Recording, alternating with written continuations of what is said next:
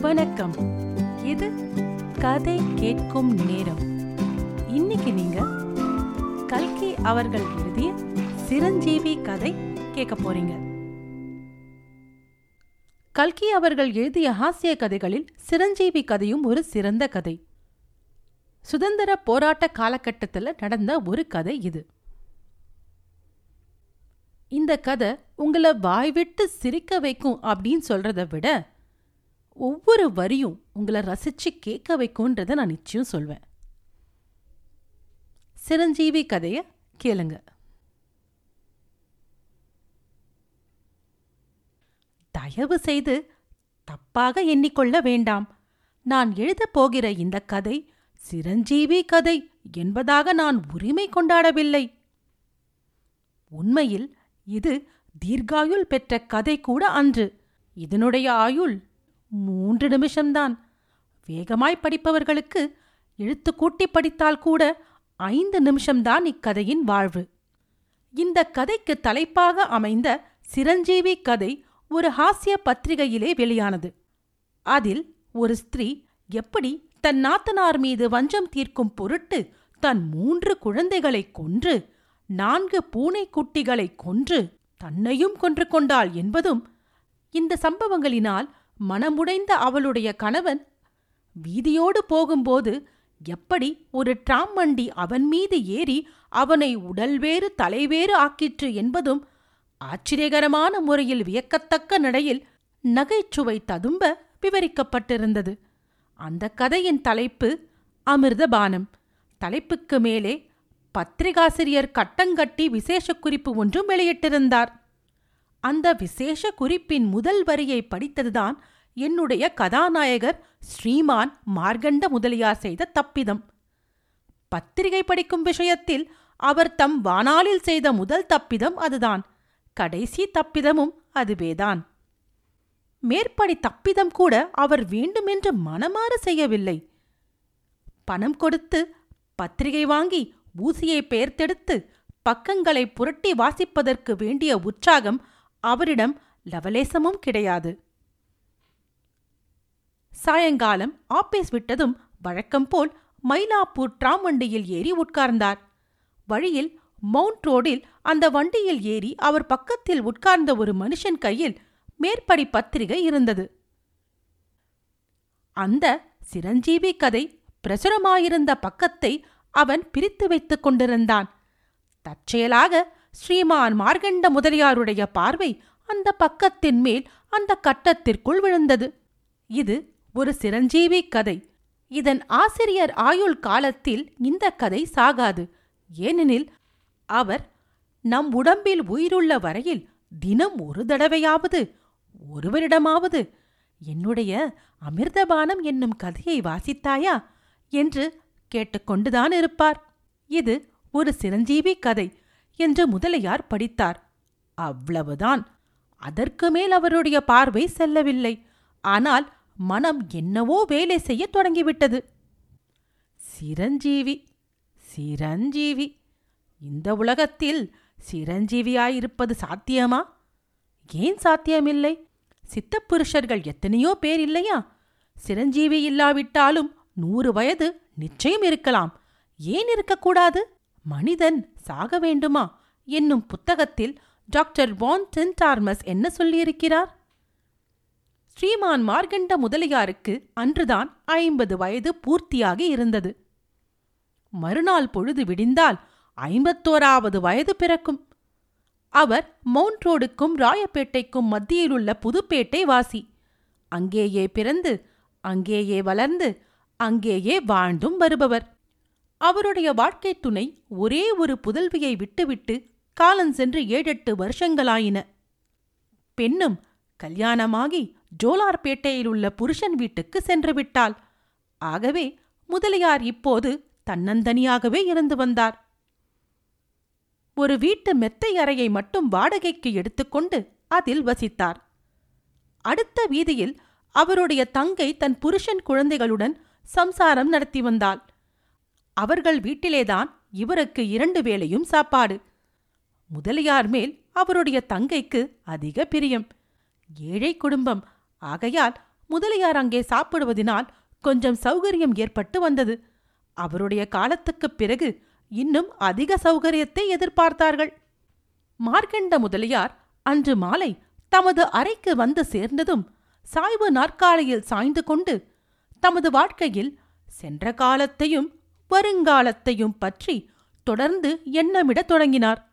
ஐம்பது வயது ஒரு வயதா? மனிதனுடைய பூரண ஆயுளில் பாதிதான் ஆயிற்று. நியாயமாக இன்னும் ஐம்பது வருஷம் இருக்கலாம். நாற்பது வருஷமாவது இருக்கலாம். அதற்கு தகுந்தபடி வாழ்க்கையை சப்பனிட்டு அமைத்துக் கொள்ள வேண்டும். சோம்பேறித்தனம் உதவாது.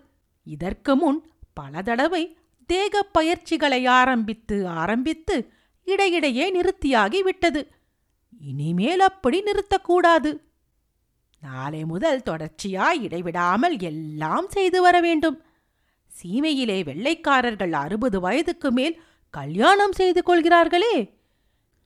இப்படி எண்ணிய போது முதலியாருக்கு தம்மை அறியாமல் புன்னகை வந்தது. கீழே வாசல்புரத்து அறையில் குடியிருந்த கார்ப்பரேஷன் நர்ஸ் நவமணி அம்மாள் அவருடைய மனக்கண்ணின் முன் வந்தாள். தாம் குறுக்கே நெடுக்கே போகும்போது அவள் ஆவல் ததும்புகிற கண்களுடன் தம்மை பார்ப்பதும் பெருமூச்சு விடுவதும் எல்லாம் ஞாபகம் வந்தன.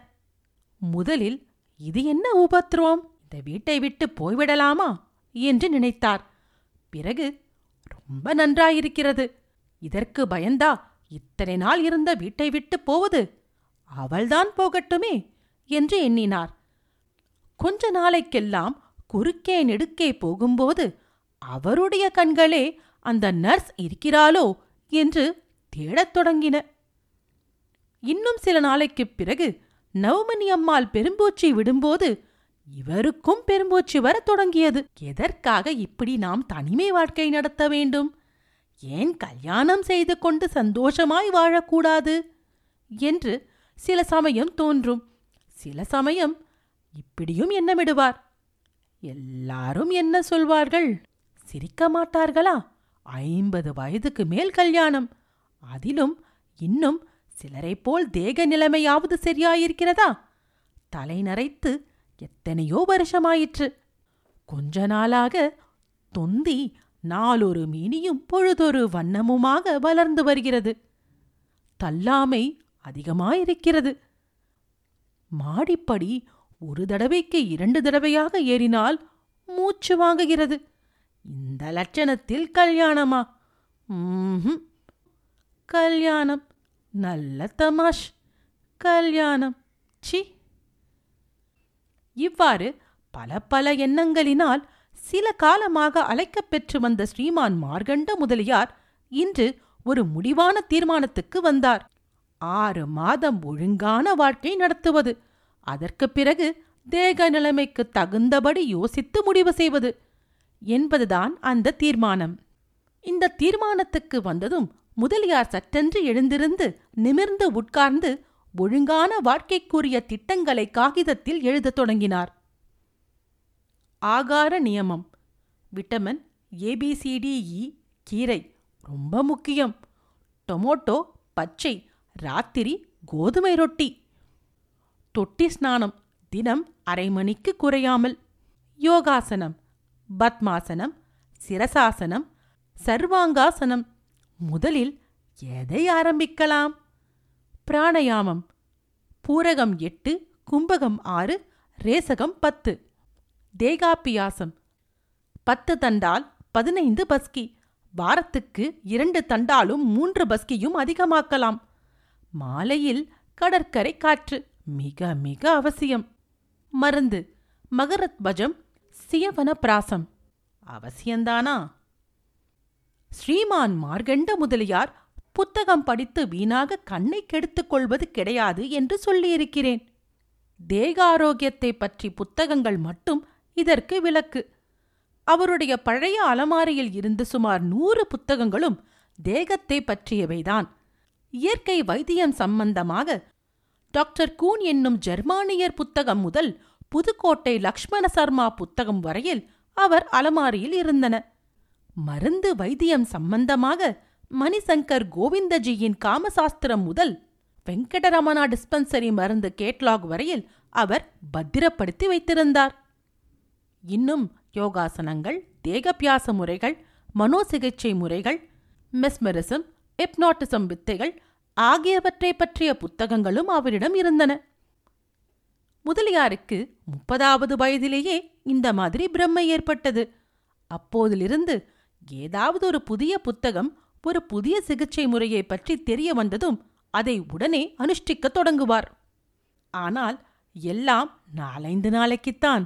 பிறகு ஏதாவது இடையூறு வரும். அசிரத்தை ஏற்பட்டுவிடும். இவ்வாறு வருஷத்திற்கு நாலைந்து தடவை அவர் ஒழுங்குபட்ட வாழ்வு ஆரம்பித்து சில தினங்களில் விட்டுவிடுவது வழக்கம். இந்த தடவை அப்படி செய்வதில்லை என்று மார்கண்டேய முதலியார் திடமாக உறுதி செய்து கொண்டார். இன்றுடன் ஐம்பது வயது பூர்த்தியாகிறது. அதாவது புருஷாயுசில் சரிபாதிதான் நாளைய தினம் ஐம்பத்தோராவது வயது பிறக்கிறது. வாழ்க்கையை ஒழுங்குபடுத்தி அமைத்துக் கொண்டால் இன்னும் ஐம்பது வருஷம் உயிர் வாழலாம். நாளை முதல் எல்லாம் சரியாக நடத்தி வர வேண்டும். அப்போது முதலியாருக்கு ஓர் அருமையான யோசனை தோன்றிற்று. நாளை முதல் ஏன்? இன்றே ஏன் ஆரம்பிக்க கூடாது? நல்ல தீர்மானத்தை ஏன் தள்ளி போட வேண்டும்? பேஷ் அதுதான் சரி. உடனே நாற்காலியிலிருந்து கீழே இறங்கி தரையில் உட்கார்ந்தார். பத்மாசனம் போடுவதற்காக கால்களை மடக்க முயன்றார். அதற்கு ஓர் இடையூறு ஏற்பட்டது. அப்படியா சேதி தம்பி? பொறு பொறு. இன்னும் பத்து நாளில் உன்னை இருந்த இடம் தெரியாமல் செய்து விடுகிறேன் பார் என்றார். இது அவர் தமது தொந்தியை பார்த்து சொன்னது. கால்களை மடக்கி பத்மாசனம் போட இடையூறாயிருந்தது அவருடைய தொந்திதான். பிறகு எழுந்திருந்து சுவரோரம் சென்று சிரசாசனம் போட முயன்றார். தலையை கீழே வைத்து வெகு பிரயாசையுடன் கால்களை மேலே தூக்கி சுவர் மீது நிறுத்தினார்.